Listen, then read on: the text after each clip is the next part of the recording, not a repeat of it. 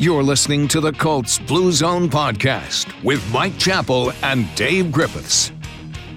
Inside the Fox 59 CBS 4 podcast studio, welcome to the Colts Blue Zone podcast. Alongside Mike Chappell and Matt Adams, I'm Dave Griffiths. Glad to have you here as the NFL season kicks off just hours from now as we tape this podcast on Thursday Night Football, Lions Chiefs. But Colts fans have to wait just a little bit longer to the first full NFL Sunday of the year, hosting the Jacksonville Jaguars 1 p.m. kickoff. If you're in central Indiana, you can watch that on Fox 59, 1 p.m. And if you have DirecTV, well, I hope you have uh, rabbit ears right now, or knock on wood, mostly uh, that uh, that the two sides can uh, can come together. Because Chap, as you tweeted Any, out this week, any inside information? I do not have any inside None, information, but none. you tweeted out this week in reference to the uh, the Nick Bosa deal. Deadlines spur action, and this is this is a deadline for sure. I've, I've got rabbit ears, antenna, and they- they didn't work last time for the preseason game, Mm-hmm. and hopefully I'll get it fixed because yeah, that's some of us. I, I pay. I, I want to. I, I did call Uverse, and I got to cut in my rate because I don't get my two channels. But hopefully they'll get it solved because a lot of people don't have all the streaming. Now, I'm talking the hardline, you know, fan base. So Mm-hmm. hopefully, hopefully the people who have the money will figure out how to let us watch TV. Right. I think a lot of people who listen to podcasts ha- have an avenue to get this game. But in case you're out there and you're listening to us and you don't, I definitely wanted to get it out there and remind you you don't want to be sitting in your room on Sunday, one o'clock, trying to turn on the Colts game, and then remember, oh shoot, this is still going on right now. So yeah, hopefully a they work it out and it's done and it's a moot point. But b I would uh, right now still have a backup plan because it's not. It hasn't been worked out uh, here. If if you're listening, of course, in Central Indiana. But anyway, uh, we'll talk Colts Jaguars plenty. We've got injury updates, of course. Chatting Anthony Richardson in his first NFL start. Um, let let's start with uh, what's been going on at uh, at headquarters this week. We've heard from Shane Steichen, Anthony Richardson, a slew of players in the locker room today. Chap, uh, significant news uh, on this Thursday, which will be Shaquille Leonard's day, speaking with the media throughout the year. But he has been cleared from concussion protocol. We expect to see the maniac on the field here in Week One for the Colts. Yeah, we talked to him, and it's it's we're in the part where we're trying to read between lines and body language. He, he's ready to go, and th- this would be, be a two man podcast if looks could kill. Because I asked Shaq, "Is there a concern over the concussions?" He said no, and again. He could have killed me with the stare, but you got to ask. I mean, Right. I'm more concerned with the concus- concussions than I am the back. So it's it's three that we know of in his career, two in the last since October. Because remember when he broke his broke his face, When Zaire Franklin's uh, head just he cru- also got a his. concussion, and we don't know. The first concussion was in 19, and he missed three games, including the uh, upset in Arrowhead. Mm-hmm. And last year, the concussion, we don't know how long he would have been out because of, of the the nose, broken nose, fractured nose, whatever it was. So it's a concern. It's always a concern. But uh, the, and they need they, they they need him to be as close to what he's been because outside of DeForest Buckner, there's no Kenny Moore has been, but a playmaker. Mm-hmm. There, there's not, and he gives them that possibility, and that's what he was in the past. So hopefully, he's back. He doesn't know if he'll be on a pitch count. I imagine he will be, mm-hmm. because if nothing else, they want to get EJ Speed on the field. But it, it'll be good to see Shaq back. Yeah, Matt, Matt, if you if you don't have a 10 to 15 sack guy coming off the edge, the best next thing you could have is a playmaker, whether that's as a safety or a linebacker, whoever it might be, that is that has a knack for taking the ball away. Because that that's what Shaquille Leonard has been to the Colts over the past couple years of them not having a steady guy that you can certainly rely on off the edge. I'm certainly not sleeping on what DeForest Buckner does from the inside, but there's a difference in the edge rusher, which You is need edge- that- that- that's edge- that's why Nick Bosa is making thirty million dollars a year, franchise quarterback money right now. So, so that's my point. That that Shaquille Leonard, he's been one of the most, if not the most important player on the Colts defense during his time here in Indy. I mean, even even when the Colts defense has given up lots of yards, and we've seen it time and time again, it seems like in that key moment of the game, he's the guy who is, you know, causing a fumble, picking off a pass, something like that, and they just don't really have anybody on that defense that does that. So that is a role that he is well suited for in this defense. He's been the heart and soul of it, and so let's let's hope that he can come back and make some of those those big plays that just games hinge on those big moments, and he's one of those guys who can step up and do them. And that's one thing that really worked with Matt Eberflus's defense when Eberflus was here a couple years ago was the quote bend don't break. And I know that people or even players or even coaches don't love that phrase because you'd rather not bend at all. But like just just the more snaps you're on the field, the more opportunities you give your playmakers to make plays. It's it's it's common sense. So if you're gonna like if at if you can't just stop the opponent, make sure they don't get the chunk plays, you know? Don't don't give them 14, 20, 25 yards at a time. If they work down the field 4, 6 yards at a time, that's just more opportunity. Your your defense is going to get tired. Absolutely it will. But it does give your uh, your playmakers like a Leonard more opportunities to make those plays, get the ball back in those scenarios. So anyway, uh, yeah, yeah. That, I, I was going to say, and it'd be interesting to see because we really have not seen how he'll be used in the Gus Bradley defense. Gus Bradley's really, and I mentioned it right. to Gus, he's not had this kid – in the defense. Three games last year doesn't really equate to anything because everyone agrees that that wasn't Shaquille Leonard last no. year out there for whatever it was, 74 snaps. Yeah, he was he was extremely limited, whatever he did. So and, we'll he, and, and, he got an interception. He did, yeah. It was his first game back, wasn't it? That he picked yes. the ball. Mm-hmm. I'm pretty sure it was, if I remember correctly. So um, we'll see what he can do and how much uh, if he's on any pitch count uh, in this game. I know the Colts want to work in EJ Speed, who's also out of concussion protocol. It cleared uh, earlier this week, um, so it'll be a mix of all, all those two and Zaire Franklin for sure uh, at, at linebacker. Just because whenever Speed was on the field last year, he was making plays, making good plays, making important plays uh, for the team. So uh, so we'll we'll see uh, what what happens with Shaq as uh, as kickoff comes this weekend. Uh, the other player that was listed on the Colts' first injury report of the week was uh, running back Zack Moss, limited in participation with a forearm injury, and that was in reference to him breaking his arm in uh, the preseason. Now, it was the first preseason game. It was no, it was the first uh, padded practice. First padded practice that had happened that that Moss broke his arm, but at that point, you saw the um, the timetable for return from injury, and you thought that week one's a possibility. Six weeks, it, exactly. Said, yeah, but but I mean, you, you never know with injury time because I mean, Jonathan Taylor's supposed to be back in four to six weeks, and it's been. What? Let's not go down that rabbit I, I, no, no, okay. I, I, had I had to t- I had to say it. I had to say it. We don't have to say anything more about it. But uh, Zack Moss will will maybe be on the field uh, this weekend, which would be great. Um, just giving uh, them some more more ammo at running back if we bring in the Jonathan Taylor situation because he's not going to be out there. Obviously, you got Deon Jackson, you got um, you got Zack Moss maybe, and you got the rookie Evan Hull. It's kind of a three-headed monster there at running back. The three guys you would expect to see time or see see reps. Chap, I could see them bring one of the players up from the practice squad. I can too. Yeah, J- just for just for bodies.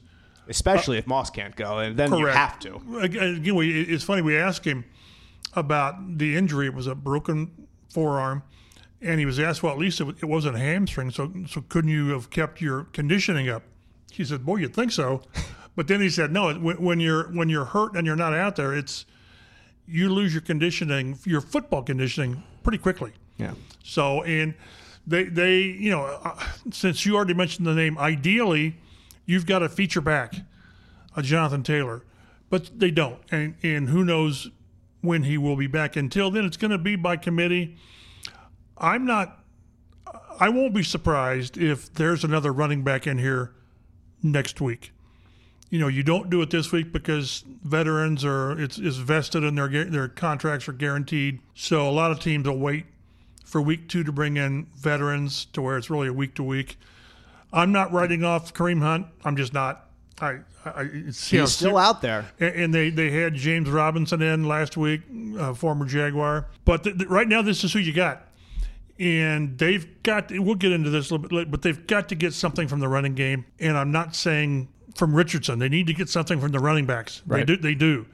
And that's to me that's going to be the key to the game, one of the keys of the game, and and how Richardson plays this year. For the Jaguars, two players on their initial injury report of the week: uh, defensive end Antonio Johnson. He's, he's actually DB. I I mistyped. Golly, that. yeah, she was yep. DB Antonio Johnson and uh, defensive end Tyler Lacy. So there we go, two players on the defensive side of the ball. If I'm not mistaken, they're both backups too. I don't think either of them are starters. So uh, they're they're full they're full unit of starters. Uh, not not expected to uh, to be missing uh, th- this weekend as they take the field. Uh, for the Colts, the, the first unofficial depth chart of the regular season. I mean, we, we spent a whole podcast talking about the unofficial depth chart of the preseason, so you, you figure we have to touch on it here, and the regular season is out. Uh, Not a surprise to see Josh Downs listed as the starting uh, slot receiver ahead of Isaiah That's how, McKenzie. they, that's how they'd been using him. Yep, yeah, we saw that throughout the preseason, throughout training camp, that, that he was out there. Maybe at the beginning of camp, it was it was very much a split, especially when Downs was trying to work his way back on the field with, with injury. Um, but but since he got healthy and like a week after that, it was it was Josh Downs out there with with uh, the that first unit. Uh, Amari Rogers is listed as a fifth wide receiver, even though uh, there are four receivers uh, on the, on the 53 right now. Uh, so he could be called up, I believe, to to that roster. It, it could be a holdover because at one point this depth chart also had a backup kicker Okay. listed, so it's possible somebody forgot to clear a field That's on possible. the website. That happens from time to time. A a a a a, a, Just- just to be fair. yes, Matt knows well, the uh, digital producer here at Fox 59, that uh, that sometimes a sentence is accidentally left out there that shouldn't be there. You just, you just hope that it's not uh, the sentence is not too uh, too controversial in, in one aspect or another. And uh, anyway, uh, we said uh, we talked about the three-headed monster at running back with Moss, Jackson, and Hull. Um, no surprise to see Darrell Baker Jr., Dallas Flowers as your starting cornerbacks alongside Kenny Moore in the slot too. Ten defensive linemen, and they're they're going to need all the defensive linemen. They're they're they're all going to play. Maybe they they keep one of them out or for um, just to, to get to 53, you know. But but Chap, in order to to to get pressure on any quarterback, but Trevor Lawrence uh, for sure. You're, you're going to need a a, uh, a unit that is fresh. You're going to need a unit that is rotating. That's what the best defensive lines in the in the NFL do. Is you need eight strong guys to go in there, give your starters a spell, come in at the proper time, and get after the quarterback play after play. And they probably have. They probably have that. I mean, I've always been a Tyquan Lewis fan. Likewise. I, is is he a starter quality? Eh, fringe, but he's such a quality rotational guy. Uh, Dayo is going to be a backup again with with Samson Ebukam. Ekuban. Yes, Ekuban. Uh, so so you're going to need that other guy inside. Taven Bryan. I, I don't know who it might be, but I, I like I like the depth. I like the I like the front seven. I really like the front seven, and that's really not knowing what you're going to get from Shaq. But again, again, one of the strengths of this team, while while I question the pass rush, they're tough to run against. Grover Stewart is just good. Oh yeah, He's just good. Pro bowler, maybe. Uh, there's just so many that, that do more Yeah, there's statistical many to get more things. stats, and that's the Yeah. problem. But but you, you look at guys, uh, uh, team centric. He he's just huge for this team. He he and Buck are really quality nares, but they need to, they're going to need to carry the day. They can't get into track meets with these teams. Uh, so it's going to be onto this defense starting up front because we'll get into it. I'm really nervous about the corners. I'm not sold on the secondary, and you know, we talked to Gus a couple times, and I've mentioned it. For a, for a defense to be good, you need a pass rush complementing your corners.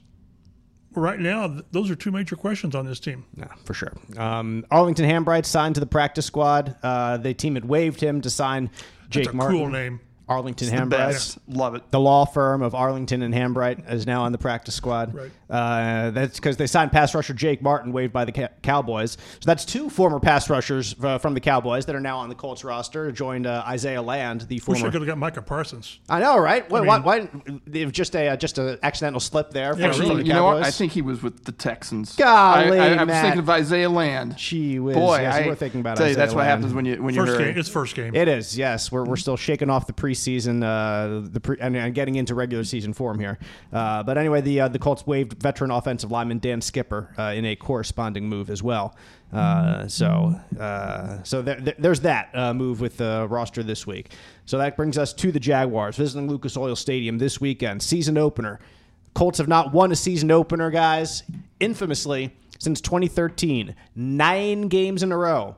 It has been 10 years since that opening week win. Baby steps last year, though. It was. With a Took tie. one step closer with a tie. They know. did. A game that they should have won if not for a missed field goal by a kicker who uh, is uh, our former producer Joe Hopkins' favorite. But uh, sorry, Lego Joe. Man. Sorry, uh, Hot Rod. Uh, sorry, uh, folks back home who are who are big fans of of uh, of of Rodrigo uh, Blankenship. But it, it was it was there to be had. Kevin Bowen had a great stat, and I'll trust him because he's really good at this. That of all the Colts on that roster in 2013, none are still in the NFL. That's how long ago it's been. That, and that's not like ancient. Right. You know, ten years. That's you should have somebody hanging on a one or two, a long yeah, snapper or whatever. But tells you how long it's been. It has. It's been a very long time. Um, and the Jaguars coming in widely considered favorites in the AFC South. They won it last year. It was a dramatic late season charge. They had five wins in a row to end the regular season. Two of them came against the Tennessee Titans, who they chased down, who tumbled and stumbled and bumbled mightily to the finish last year um, for a slew of reasons. Not the least of which was were, were quarterback injury uh, problems there in, in Tennessee. But nevertheless, Jaguars took advantage. They made the playoffs. They won a playoff game in a dramatic comeback fashion. They were not blown out by any means by the Chiefs. Uh, they hung with them at least, you could say. Um, but uh, but you look back on, on what the Colts have seen. They, they've played the Jaguars during this uh, this nine game non winning streak. Uh, that was uh, the 2020 year, uh, the first Philip Rivers game, where the Jaguars came back in the fourth quarter, beat them 27 to 20. The infamous Gardner Minshew game, and the infamous year where the Jaguars went one and 15. Their only win was against the Colts in Week One. That's how bad the Colts have been in Week One. They cannot even beat a team that lost all the other games they had that year. But it's been year after year. It's been time after time. It's been situation after situation. It's been teams in the AFC, the NFC. Doesn't matter. Colts Home, have not been able There's to away, win home. there's- overtime. There's one common denominator: What's that? the Colts. That's right. That's the problem. It- it's funny. Stephen Holder asked Shane Steichen on Wednesday about, you know, do you know how long it's been? And he said no. Well, Maybe he said. Well, he said no. he, know, he knows. Yes. I I just don't think. And the question would have been, well, have you addressed this with the team? Which Frank Reich would have, in some form or fashion. He wouldn't have said, hey, you bunch of lollygaggers, let's win an opening game. Mm-hmm. But but I- I'm sure Shane Steichen is taking the approach. I wasn't here. You know, let, let's we're not we're not going to harp on as much as we harp on it because it's Because we were here. it's not. It's nine years for crying out loud. You ought to fall into a ricocheted field goal or whatever. But I think they're really, really going to try to say this is this is the starting point. You know, moving forward, whether they win Sunday or not, I don't know. But I, I think they really want to say that wasn't us. Last year, that circus last year, some of these, a lot of these players were still here. I think I looked. There's 19 players on this roster that have never played for the Colts. That's a lot. 10, 10 rookies. So uh, it, it's it's one of those, yeah, you know, but that that's not us, and they want to build forward. So, but I, think it's a good it's a good way to open the season at home with a division team. But I wish it was like Houston instead of Jacksonville. I think Jacksonville's pretty good. Yeah, and, and so we can get into Jacksonville a little bit and talk about uh, their strengths, their weaknesses, and uh, and, and and confirm that yes, this is why they they are uh, one of the good teams in the AFC, and people picking them as, as you know uh, flyers. Uh, it's, it's probably a, one of the more popular flyer bets to uh, to win either the AFC, win the Super Bowl in, in Vegas. Uh, not that I would know anything about that, of course. But How many? But how many times I was talking to the Jacksonville people today? They're they're Jacksonville.com. They're Jag, Jaguars.com, and they said, "What's the outside view of Jacksonville?" I said, "Well, you know, I sort of think they've got it right. They've got the quarterback. They've got the the coach." I said, "But you have to understand, this franchise has burned so many people so many times. Okay, this is the year, you know, and then no. So, but but I I do think that." with with Trevor Lawrence and, and Doug Pederson, and they got a lot. We'll get it. They got skill players, mm-hmm. and they got a they got young premier or pressure guys on the outside on defense. I like this team. Yeah, uh, let's uh, let's get into the Jaguars then. They, as I said, won a wild card game against the Chargers last year, coming back from a twenty-seven nothing halftime deficit where they were terrible, terrible Oh, in the first half. It was awful football, and then the Chargers were just as terrible in the second half to allow them to come back like that and win the game in Charger fashion. Lost in the divisional round uh, in Kansas City. Um, Trevor Lawrence uh, post game said something to the extent of, "This is the new standard." Uh, like you've said, chap, this is we, we've heard this in, in some sense from the Jaguars before, but uh, this is a, a franchise that has lost double-digit games, something like ten of the last twelve years, something like that. So the times where in the past where you think they're taking the right steps, it would immediately go back. Like not, Right. not there, there was not building from one season to the other with this franchise at all. And that's what they're trying to do differently this year is have some build from one season to the other. Keep momentum, gain momentum, go forward. And, and it unquestionably starts with the quarterback and the head coach, like you said, to, to have those two together, but in particularly the franchise quarterback as Trevor Lawrence enters. If enters you can have one or the other, you'll take the I'll take quarterback. the quarterback, over- and then you'll figure out the head coach later. Yes. I, I, not to diminish the head coach. No.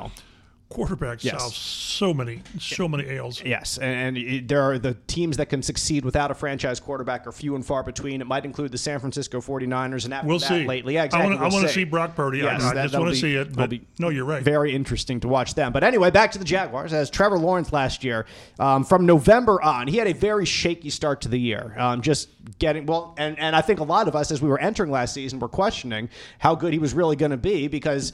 Did he really waste an entire year under Urban Meyer? And Yes, that's yes. it looked like And- yes. and the answer is It yes. like yes, it was. And then it took two months to start the season, September and October, to really shake off and move forward and really find his stride under Doug Pederson, Press Taylor, and that entire uh, unit down there, and Jim Bob Cooter as well, who is a, a, a, a assistant or in some capacity or an offensive um, analyst or whatever. I forget exact his exact title uh, with, with the Jaguars before. Um, but but anyway, Lawrence from November onward in his last nine games of the season, so he had eight games that were in. And then his last nine games, he was among the best in the league. His quarterback rating was above 100. Uh, he threw for more than 2,000 yards. He threw for 15 touchdowns in those nine games as opposed to just two interceptions. So that was pretty darn good. He got really efficient. He can run too. We, we've seen it before as well. Like he's he's a big, tall, lanky guy. So you look at him like how how mobile is this guy really? But he, uses his length very well in the run game. Like he moves quickly, he moves suddenly, and once he gets those long legs going, he moves fast because he moves fast and he has long legs and he runs. This is a, this is the dumbest thing I've ever said on this podcast. Like, like long legs, he moves quickly. Of course, he's going fast. So like like Lawrence has proven, guys, that that that he is like he's the guy that you build around. The Jaguars have tried to build around him, but he showed them last year, taking significant steps forward in his second year in the NFL, that they really have something they can build on here into year three under him. Yeah, and, and again, it, it, it's all all the years that, that they that they didn't have it right is because they thought they had the QB and they didn't, and that's just so detrimental to a team, to a franchise when you because you're wasting three years, or at least at least two, maybe three years to find out that he's not the guy, and then while, you're doing that, the rosters are getting older. So, but I, I- think this guy, and again, he th- this isn't Jalen Hurts or Justin Fields or even Richardson on running, but he, i- if you lose containment and things are covered, he's going to get you the first down. Yep. And there's nothing more deflating to a defense Yeah. than to have the perfect defense called and you lose track of the quarterback. So, and, and if you look around that offense, they've got thousand yard rusher, Calvin Ridley, who really people don't know what he is. Uh, I, I was talking to one, again, their Jacksonville writer down there. They he he, he might have gone off the reservation a bit, but he compared him to Marvin Harrison. And, and this was John Oehser, and he was here during the Marvin years, and he said this guy he just elevates everybody.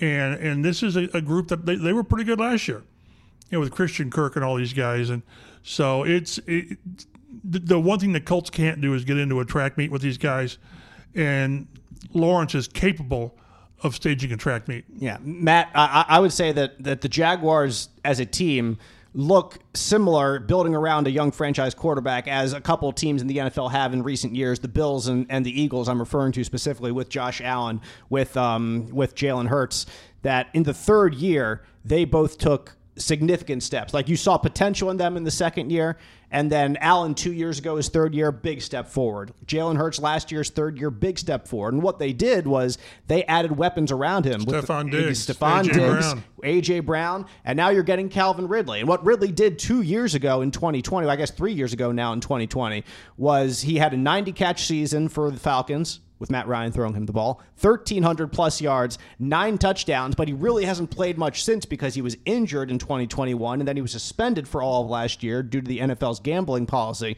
So, like Chap said, there's a big unknown with Calvin Ridley, but also the potential and the expectations are obviously huge for him. And when you look at, like I said, what other NFL teams have done, this is kind of the the uh, the the path forward or the uh, what what you would expect the game plan for teams right now. They've seen other teams' success with this in the past, so that's what the Jaguars are trying to do right now. Well, and, and yeah, I, I, mean on offense, like you guys have said, they've got some playmakers at the skilled possessions positions. Which, oh my goodness, what would that be like? That'd be nice. You know, they, have got some guys that can rush. They've they've they've just got playmakers all up and down that roster. So. Uh, it, it really kind of scares me to think of what the Jags would have done last season's if they would have had some competent stuff uh, coaching wise when Lawrence was a rookie because it does feel like that was just kind of a wasted season for him there under Urban Meyer. Yeah. the, so the question with the Jaguars offense comes down to their offensive line, mm-hmm. 100%, like no doubt about it. And there are obvious issues on that line. Uh, we'll start at left tackle, where Cam Robinson is not going to play. Uh, he's been their left tackle for a couple years. He is suspended for the first four games of the season because of the NFL substance abuse policy. So you're bringing in a guy, Walker Little, who started some games for them last year, but did not grade out overly well during that time because he's your backup tackle. And, well, he's still your backup tackle technically right now because Cam Robinson is, number one there. They brought in Brandon Scherff as a guard last year to really be the veteran, anchor the interior of the line. He was not great. He had a subpar year, and the question for him becomes is it because he's getting older, or is it because he had an abdomen injury that he was dealing with for uh, the majority of the season? So he's going to come back this year, and he hopes to be better. But but what is it? You, like you don't know yet if it's the fact that he's just too old and he's over the hill, or if that really was an injury plagued season that that is uh, going to affect him just the one year and that he can get back to what was really a Pro Bowl, if not all pro form that he had in Washington in as many years before. Right tackle, they lose their starting right tackle, Jawaan Taylor. Kansas City signed him for a 20 million a year deal to protect the right side of Patrick Mahomes there. So they invested quite a bit of money in this guy. They thought he was pretty good, and he was pretty good for Jacksonville last year. So they drafted a guy, first round tackle, out of Oklahoma, I think it was, to be their starting right tackle. So you have question at right tackle because it's a rookie. You, you, like he's had a okay preseason, but he's a rookie. At left tackle, you've got a guy who was a backup last year, still a backup really this year. On the inside, the guy that you brought in, the veteran to anchor everything, is well, is he too old or was he just injured last year? So, so that's the question, uh, chap. Is that and and this is it's it's uh, it doesn't matter how many weapons you have, and the Jaguars have, I think, as many that can stack up against teams throughout the league. Maybe Cincinnati, a top five, right. top five right. weapons, quote unquote, unit. But if you don't have any time, then that kind of uh, makes it a moot point. So that offensive line needs to answer its critics. Like ESPN's Mike Clay, I think, ranked them 31st in the NFL this preseason. They actually saw a picture of them on the sideline, like they had an offensive coach or something hanging out with them. They had like 31st on the back of the, uh, the, the shirt or something like that. So so they know, like they know the expectations for them, or they know that it is uh, that they, where they are viewed in the league, and they have to answer the bell right here. It's the season well, begins. and that's and that's why we can argue how many strengths the Colts have. One is a defensive front, mm-hmm. and that has got to step up. You've got to get outside pressure. Buck's going to be Buck. He's going to get you at the end of the season. He's going to have eight or nine sacks. Grover's going to be Grover. But how, how do you handle the outside pressure? Again, linebackers are going to be fine. But you know, if a team has a weakness, you have got to exploit it. And a lot of times in the past, we haven't seen that my biggest concern, as I've talked about pass rush and the corners, is I didn't notice a guy in camp as an outside pass rusher. In, the past, with Justin Houston or even in Ngakoue last year, you, you saw bursts. Mm-hmm. Didn't see that this year. You, you, saw a flash or two from Dayo. They, maybe they just disguised everything. I mean, offensively, we didn't see anything. But this defense has got to carry the day until the offense gets its feet under it, which however long that's going to be. Saying it's going to it's going to take some time. It's going to take some time. Yeah. So you know, it, and it puts a lot of pressure on, on the defense, and then again, regardless what the defensive front does, those corners for the Colts scare me. They just do. You know, Dallas Flowers is a great story. That's fine, but on game day, you know, he's he played four games last year at corner. because they were hurt. They, they were they were banged up, and Darrell Baker. So so th- that concerns me. And fortunately, that the Colts aren't facing quite the offensive powers this year that they, they did last year, which is which is a good thing. Hmm. But the, when you face the top quarterbacks, and this guy is a top, I don't know, we'll say top ten because he's still young. Mm-hmm. But this is the kind of quarterback that can really put the points up if you're not if you're not on point on defense. Yeah, and and, and I think Chap alluded to it, to it, Matt, is that the, the I think edge pressure is going to be so key in this game as to how, how the Colts fare uh, because I think that, that Buck and Grover can do the job, especially Buck in the middle. Uh, but but at the same time, if you don't contain on the edges, if you're not taking advantage of these two tackles that I just talked about that are very much questionable as we enter this season, then then then what's the point anyway? Because Trevor Lawrence very much has the ability to get out of the pocket, throw on the run. We've seen it uh, against the Colts over the last couple years, him doing that. So I, I don't know who it's going to be. Is it going to be Samson Ebukam, who they brought in as a free agent? Is it going to be Kwity Paye, who the Colts would love for it to be? Kwity Paye. They want him to be that guy on He, the he edge. needs to have the year because he's they got the fifth year option. They've not. yes. th- They, they would need to ex- Right. exercise. Like the question with Kwity, like and I think is has to be answered this year. Is he going to turn into somebody who's like a Justin Houston, or is he going to turn into someone who's like a Jabaal Sheard, who is a very Which is good not a player? bad thing, but- no, but- not but- at all. But it's not Justin Houston who's getting 10 or 12 sacks a year, who is the NFL's all time leader in safeties. If you'd ask me, who, who do you want on your team as a young player, either Jabaal Sheard or Justin Houston, the answer is obvious. It's Justin Houston. You want the guy who can get off the edge and get to the quarterback. Jabaal Sheard was a tremendous edge setter. He was a great run defender. And Kwity Paye, I think, is approaching that level right now, but his sack numbers, his pressure numbers, his quarterback hit numbers have not been there. And if you draft a guy in the first round, that's what you certainly hope for. And that's what earns you that fifth year option in your rookie deal. If, if Kwity doesn't approach that, then maybe they don't pick that up end of the year. But that we'll, we'll get to that later. So, so Matt, the question is like, who's going to be off the edge? Is it Kwity? Is it Dayo? Is it Tyquan? Is it Samson? Who, who's it going to be that can complement that interior pressure that we know Buck Buckner can provide and keep uh, keep Lawrence contained so that he doesn't get out and really kill you? My money's on Kwity. I think he will have a good year this year. And I, I really do hope that we're going to see some of that in this first game. We saw a little bit here and there uh, during the preseason from this unit, but again, you, what what can you tell from the preseason, really? They don't need Kwity to have a good year. They need Kwity to have a very good year.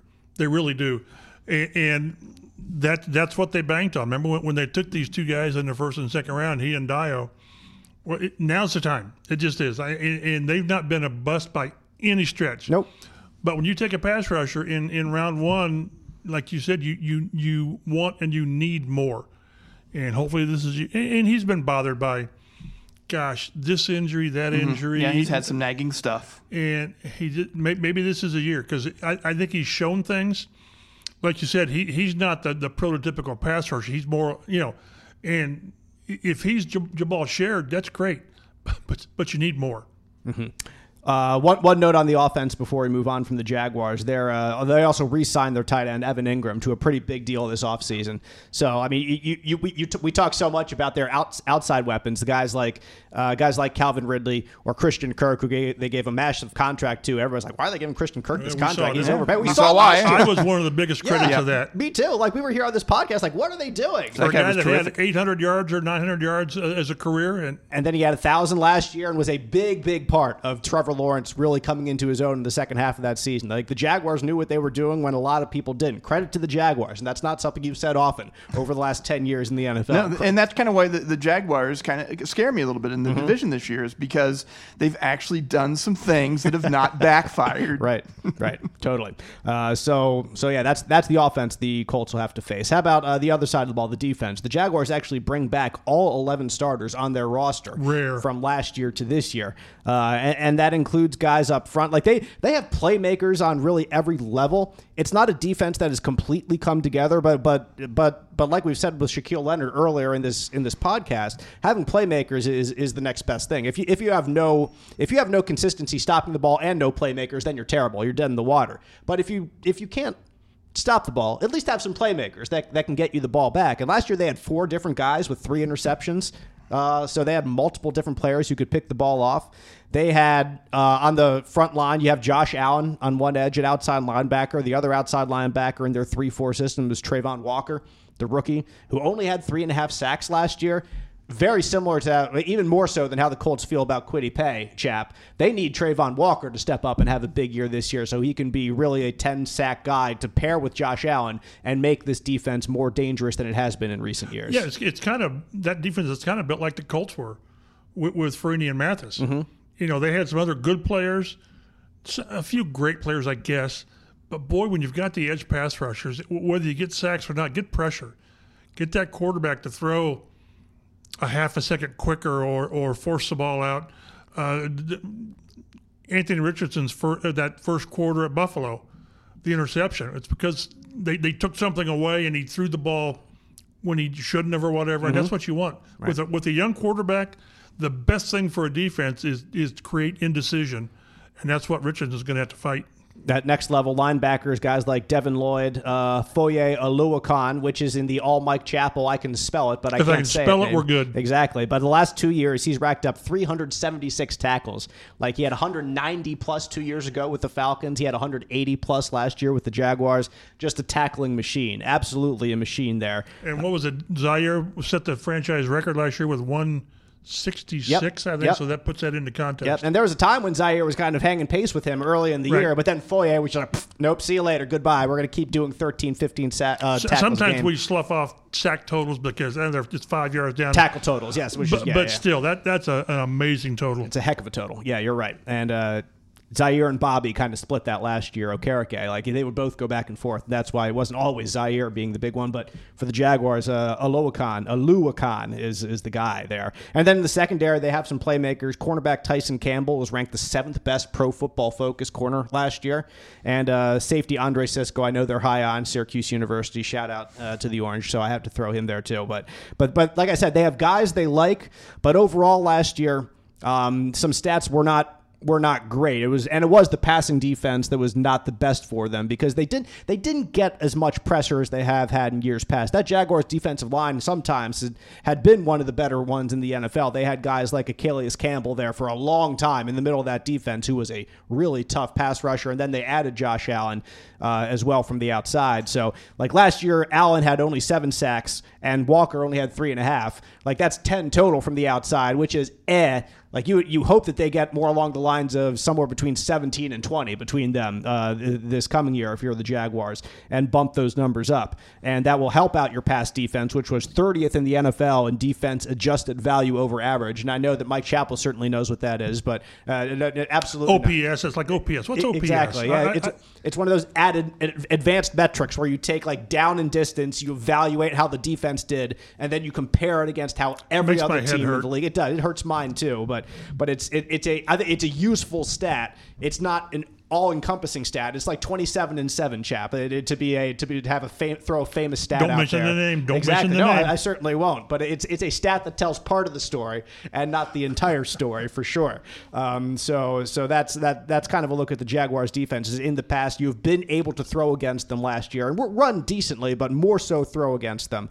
And and and against the the Colts, I mean that's that's the big question mark for them this year. Matt is how how, how exactly are they going to throw the ball? It seems like the Jaguars' weakness lines up a little bit with the Colts' weakness at the same time because the, their their passing game with a rookie quarterback who completed 55% of his passes in college and wide receivers that have not broached Pro Bowl capacity in the NFL so far. Uh, you, you, you, you, like I said, the weakness kind of matches up with the weakness. So if you're the Jaguars defense, you probably feel better than you would if facing uh, a team that had obviously a, a better, more reliable, more established passing offense. Well, it, it, it's kind of funny that the offensive line is is not necessarily. We don't know what we're going to get from for Jacksonville, and so you're kind of looking at the Colts pass rush. Can they Yep. take advantage of that? And you're kind of looking at the Colts passing game's not. We don't really know what it is right now, and can the Jacksonville Jaguars kind of take advantage of that a little bit? All eyes on Anthony Richardson this week. He will make his first NFL start. And uh, Matt did some good research here to go back and uh, recap the last two major rookie debuts for the Colts: Peyton Manning and Andrew Luck. And, and I, I, I thought it was funny how like how some of these stats were pretty similar. Very close. they're, they're brought almost identical. Yeah, Yeah. I thought it was eerie. that that both of them, Peyton Manning started his career against Dan Marino in the Dolphins back in 1998. Uh, the Colts lost by nine points, but Manning threw for 300 yards, one touchdown, three interceptions, and was sacked four times. Andrew Luck started his career against the Bears, Jay Cutler, uh, in 2012. The Colts lost by 20 that year. Uh, Luck threw for 300 yards, one touchdown, three interceptions, and was sacked three times. So I guess Anthony Richardson, as he takes on Trevor Lawrence, the bar is 300 yards passing, one touchdown, and three, Three interceptions. interceptions. That's I'd it right that. I would too. I would completely take that. You know, like you figure, especially in a game, if if if you're tra- if if the one thing I think you don't want to do is you're looking at these stats with this year's Colts in particular, with Anthony Richardson in particular. You don't want to get down by 20 like Luck was uh, to to Jay Cutler. Luck was 23 or 45. Y- no, he, yeah. he doesn't need to throw Yeah, you, 45 you don't times. need Ever. 40 attempts from, from like- Ever. Richardson. Maybe in Ever's two a good, games. ever's a good word. Yes, ever, ever. And if, if he throws 45 times over two weeks, I'd be I'd be more happy with that. But but it like you you don't want to put him in a situation that he's not as ready for yet. And and that would be one of them. If you're behind by multiple touchdowns in the second half, and you know you need to score points quickly, and the defense knows you need to spo- score points quickly, so Walker and Allen can pin their ears back off the edge, go after you, see what happens and uh, and, and so that's like I said, that's what you want to avoid. I- i- If if Richardson throws for 300 yards and a touchdown, I would be stunned, absolutely stunned. So would I. his- I, his I, I would, yeah. I because I, I was talking to a couple guys in the newsroom uh, about this. You know how Luck and, and Manning there were some similarities, uh, the, the yardage, the interceptions, all that stuff. But it's you know Luck and Manning were still. Luck could move, but they were still pocket passers in, in many respects. You consider them to be prototypical pocket guys.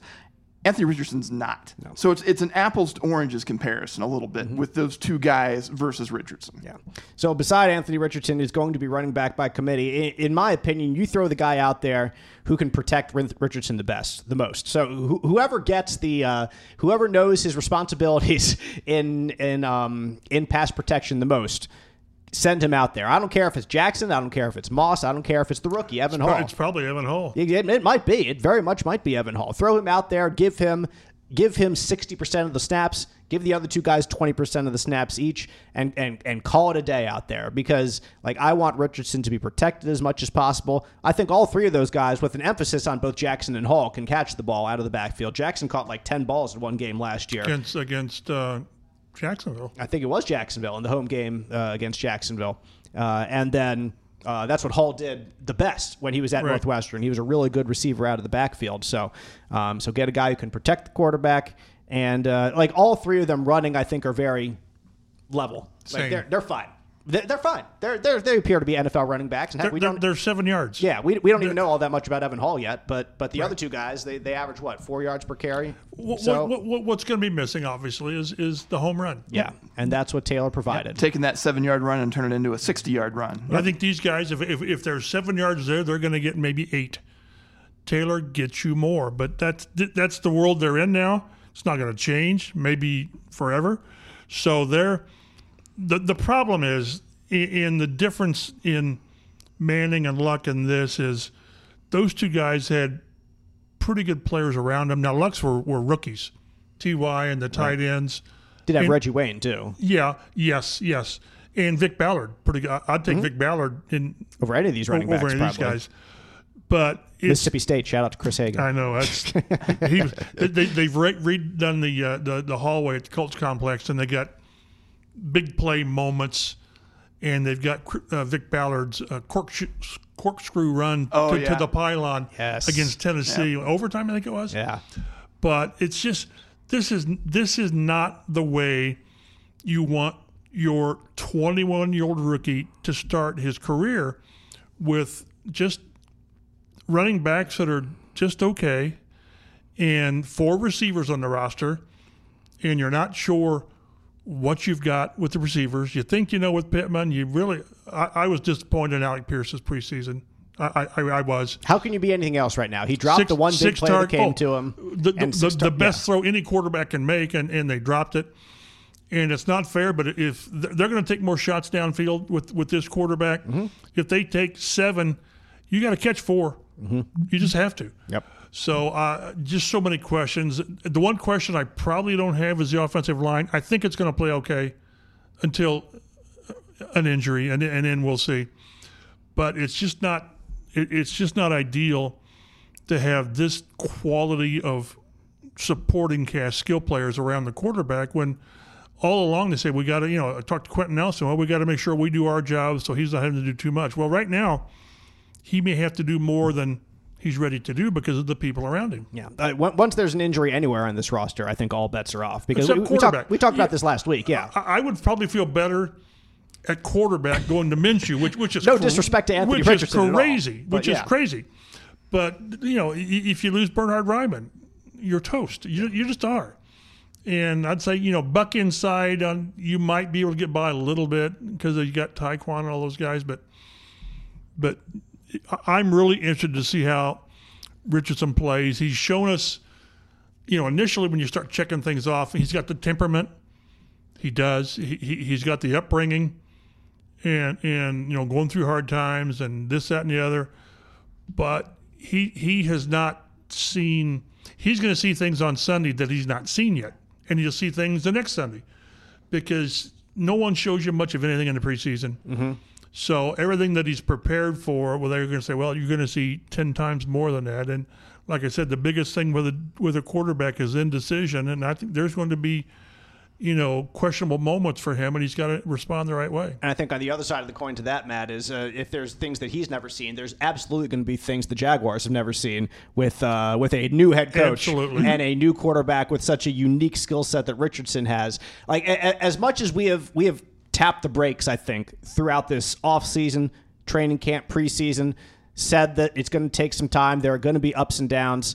I think the ups are going to be very. I think there are going to be some thrilling moments for the Colts this year because Richardson seems like the type of guy who can put those together, and we've seen glimpses of it even in the preseason in that game against the Eagles. I know he's going up against the second unit for the for the Eagles defense, no doubt about it.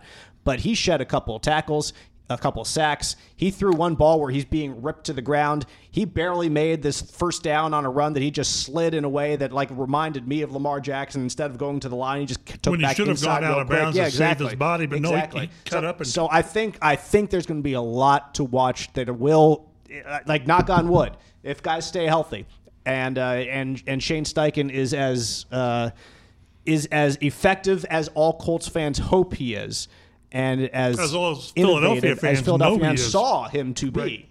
This could be at times like the, the highs could could keep Colts fans, I think, through You, this you season. hope the lows just aren't right, four interception lows. right, exactly. we, we know he's gonna. I- I think he's gonna make some big runs. He's gonna throw uh, a ball or two where you're gonna go, oh my goodness, there's nobody else in the Andrew league that Luck can do did. that. Oh, Andrew Luck threw some bonehead throws. So I think Yeah. uh, you're going to go the other way. Well, no, I was going to say he's going to do that. He's going to have Mm-hmm. that where he's going to make a couple throws. You're like, I don't know if anybody else in the league can do that, and then he's going to have a receiver ten feet away from him, and he's going to throw it into the turf. And you're going to be like, uh, or he's going to Mm-hmm. Or, throw or, it in, a into, into fastball the coverage. his hands. Five yards and You five know, stand guys, the guys covered by five guys. We're going to squeeze it in there. There's no window, kid. You can't do that. There, We're going to have that plus and minus the whole year. I think. Super young secondary. Uh, this is our last note before we get into keys to the game and uh, and our predictions. Um, we've we've talked a lot about pass rush already. We've talked a bit about the offensive line, um, but I, I'll be intrigued to see. Chap, if there is a rotation in the secondary, because you got Darrell Baker Jr. and Dallas Flowers listed as your starters. I'm wondering if Juju Brents will see any play if he is uh, returned from his uh, hamstring injury that kept him out He the missed so much time. did- he missed so much. And Jalen Jones, I don't think uh, you you. It is rare to hear Chris Ballard sing the praises of people as much as he did Jalen Jones. He was almost Chuck Pagano, uh, Malik Hooker. He was. He was darn close. Effusive of his praise for those two young cornerbacks. So we, we will see Baker and Flowers to start it off. But will they rotate those guys in for a series or two somewhere to get them some play, get some tape? with some they will because Yeah. because again, Flowers and Baker aren't like they're our guys. I mean, they're they're your guys because that's who you finished with, Right. And they and they played that in preseason. But you know, we all talked. They drafted Juju Brents to be their starter, but that the risk set him that set him back in in, in off season workouts, and then that hamstring. Hamstrings are just they're just tough. Ask Jelani Woods. Oh A- yeah. Ask uh. Cooper Kupp. Yeah. So, a- and if you're not careful, it, it goes from being three weeks to, you know, half the season. But they, they've got to get Juju Brents on the field and, and Jalen Jones as well. I'm, I'm really shocked that. Well, I, I mean, it's because of the injury, but I, I really was convinced going into after OTAs and all this. That Brent was going to be the, the day one starter. Right. But because of the sel- setbacks and the injury, that's not going to be the He got case. hamstring to open up camp, didn't Yep. he? Yep. Yep. You, did. Yep. you just couldn't. You couldn't elevate No, him. you couldn't. That's you the just didn't have you. were- You were not able to get him the reps and the activity that you needed in order to do that. Like I, I compare it, like for a second, I compare it to Josh Downs because at the beginning he wasn't there either. Like, and you brought him in, you tried to work him in, but then immediately Brents was gone. Like, and, and Downs stayed in there, like in that time where you work him in with Right. Isaiah McKenzie, and then you make him the starter. Like there was just never that next step. They never could Right. take that next Right. step with him. So does it happen throughout the year? Maybe it does. Maybe in week four or five, you're talking about Juju Brents being out there alongside either Baker or Flowers as the, one of the starting u- cornerbacks if he stays healthy. But we'll cross that bridge when we come to it. So, Colts Jaguars this weekend. We're going to do keys to the game. We're going to do our predictions uh, for this week. I know that the Jaguars are favored. I think it's by like five or six points. Um, and I'll look that up in a minute. Uh, but I, I'll start off with our with our keys to the game uh, and, and predictions. I, I've, I've alluded to this already. I, I think the key will be can, can the Colts get some kind of rush on on uh, Trevor Lawrence and really keep him in the pocket type of rush. So it's not just Buckner up the middle. It, this also has to go with the guys on the outside, um, whether it's Kwity or Dayo or Samson or, or, or Tyquan, uh, getting some edge pressure on this young quarterback who last year really took a significant leap forward, and the the team has such high expectations for him this year as to be the guy that leads them into the future as the uh, the now perennial AFC South contenders at least, and perhaps AFC contenders. In the AFC, you need a quarterback to contend because of how many there are out there, and the Jaguars believe, and they should believe that they have it there in Trevor Lawrence. Can the Colts get the edge pressure with that unit? Um, and and and take him down and keep him uh, keep him kind of uh, contained. And that's what they did last year when when it was here at home when the game was here in, in Indianapolis. They had something like five sacks, four or five sacks in that game. And uh, I think both teams scored like 28, 34 points right around there. But uh, yeah, like the offense matched it, but the Colts kept him from that last drive that he was going down the field with them. Is that the Buck Dayo? I think he was fucking? Dayo, yes, strip sack, and uh, and Dayo I think fell on it if I remember correctly. I can't remember specifically, but uh, but yeah, that was the play that that ended the game for them. So, couple of couple of streaks kind of going against each other in this game. Colts haven't won in nine straight season openers, but the Jaguars have lost five games in a row here in Indianapolis. Nine of their last ten. Something's got to give. I do not think it'll be the Colts streak. So I'm going to pick the Jaguars here in Week One. I'm going to go 27 to 17. I think that uh, I think that Anthony Richardson has a touchdown, just like Peyton Manning and uh, and Andrew Luck did in their debuts.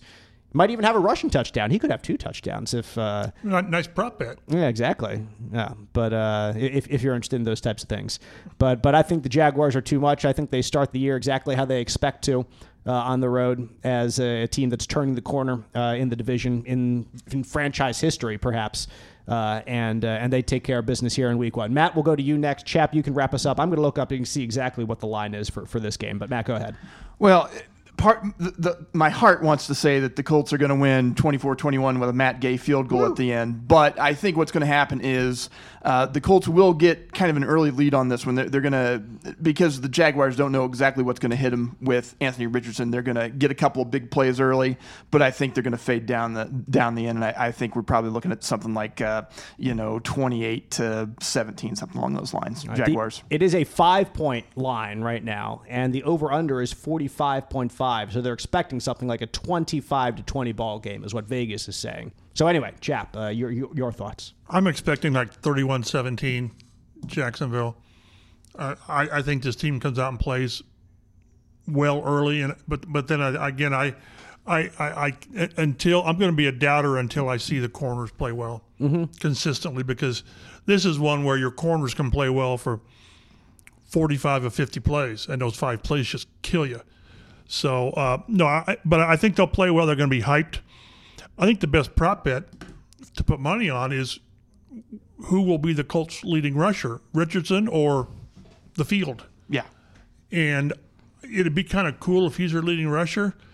Probably wouldn't be best for the team unless he's up you know, 150 yards. Right, which, breaks a couple big ones. which so and again it's just it's just so crazy to just and, and, we asked Shane Steichen this about all the preparation you've done what what do you expect and he said the unknown I, coaches try to cover everything they can. And I remember talking to Tony Dungy, his first year as a coach, wasn't here, it was in Tampa. He said they thought they had everything covered. And then they went to Miami and they had the baseball field and it rained. So they had a they had a big mess in the middle of the field, and he said, "Didn't expect that." So, and again, keep in mind this is this is this kid's 21. He's the third youngest quarterback to start in league history, and the youngest Colt. So he'll he'll they'll be good, they'll be bad, but I just think he won't be able to make enough plays or the people around him. 31-17, and we're going to tell so much about this team in week two against Houston, but we'll get to that next week. I mean, that that's the, the thing. It's the great unknown. We, we just, I do not know. Not that I knew last year what to expect, but I had some expectation for the team. This year, I have no idea what's going on coming into the first game of the year. All, all you want to see, we'll talk about it all year long. All you want to see is growth from the Right. quarterback. If you see him, regard, you, you don't want him to go three and fourteen or whatever the math is. You want to see the quarterback grow to some level every week because that gives you hope that he's the right guy. and we'll see what that baseline is over these first couple weeks of the season to grow from. Like what- whatever it is in week one, it's hard to just take one week, you know, at a time. Say grow from that week. It's going to be the first month of the season, and say, hey, December needs to be better. What what, what you hope for is he is obviously he is the right guy, and then it's going to be it's going to be uh, Anthony Richardson and Trevor Lawrence twice a year for the next ten years, Mm-hmm. and that's pretty cool stuff. Maybe C.J. Stroud as well. Maybe Will Levis if he's the guy there Right. in in, uh, in that would be Tennessee. wild, wouldn't it? Seriously, guy? that would be insane if it's like it's just three guys or uh, and, and then Trevor Lawrence. That would be cool, really cool. That's what all that's what all the teams hope for right now. That, that- no doubt about it. Colts Jaguars Sunday afternoon 1 p.m. kickoff broadcast in Central Indiana on Fox 59. Make sure you get the opportunity to watch that game if you're not going plan to be B. there. Exactly. Have a plan to watch that game if you know what I'm talking about. We appreciate you all listening. You can follow us on Twitter at Colts Blue Zone for news and notes throughout the rest of this week, which we'll certainly tweet out whether it's injury updates, roster updates, whatever's going down. When Jonathan Taylor doesn't sign uh, or does sign on Saturday and he's out there on the field Sunday running for 150 yards, you can He's find on it. pup four games. That's true. So that's a good point. So that, that's Settle down. happen. yeah, not, not, not I know, I know, I know, I know, I know. All right. That's it. That's all we have to say. We'll see you next week. Colts Blue Zone Podcast.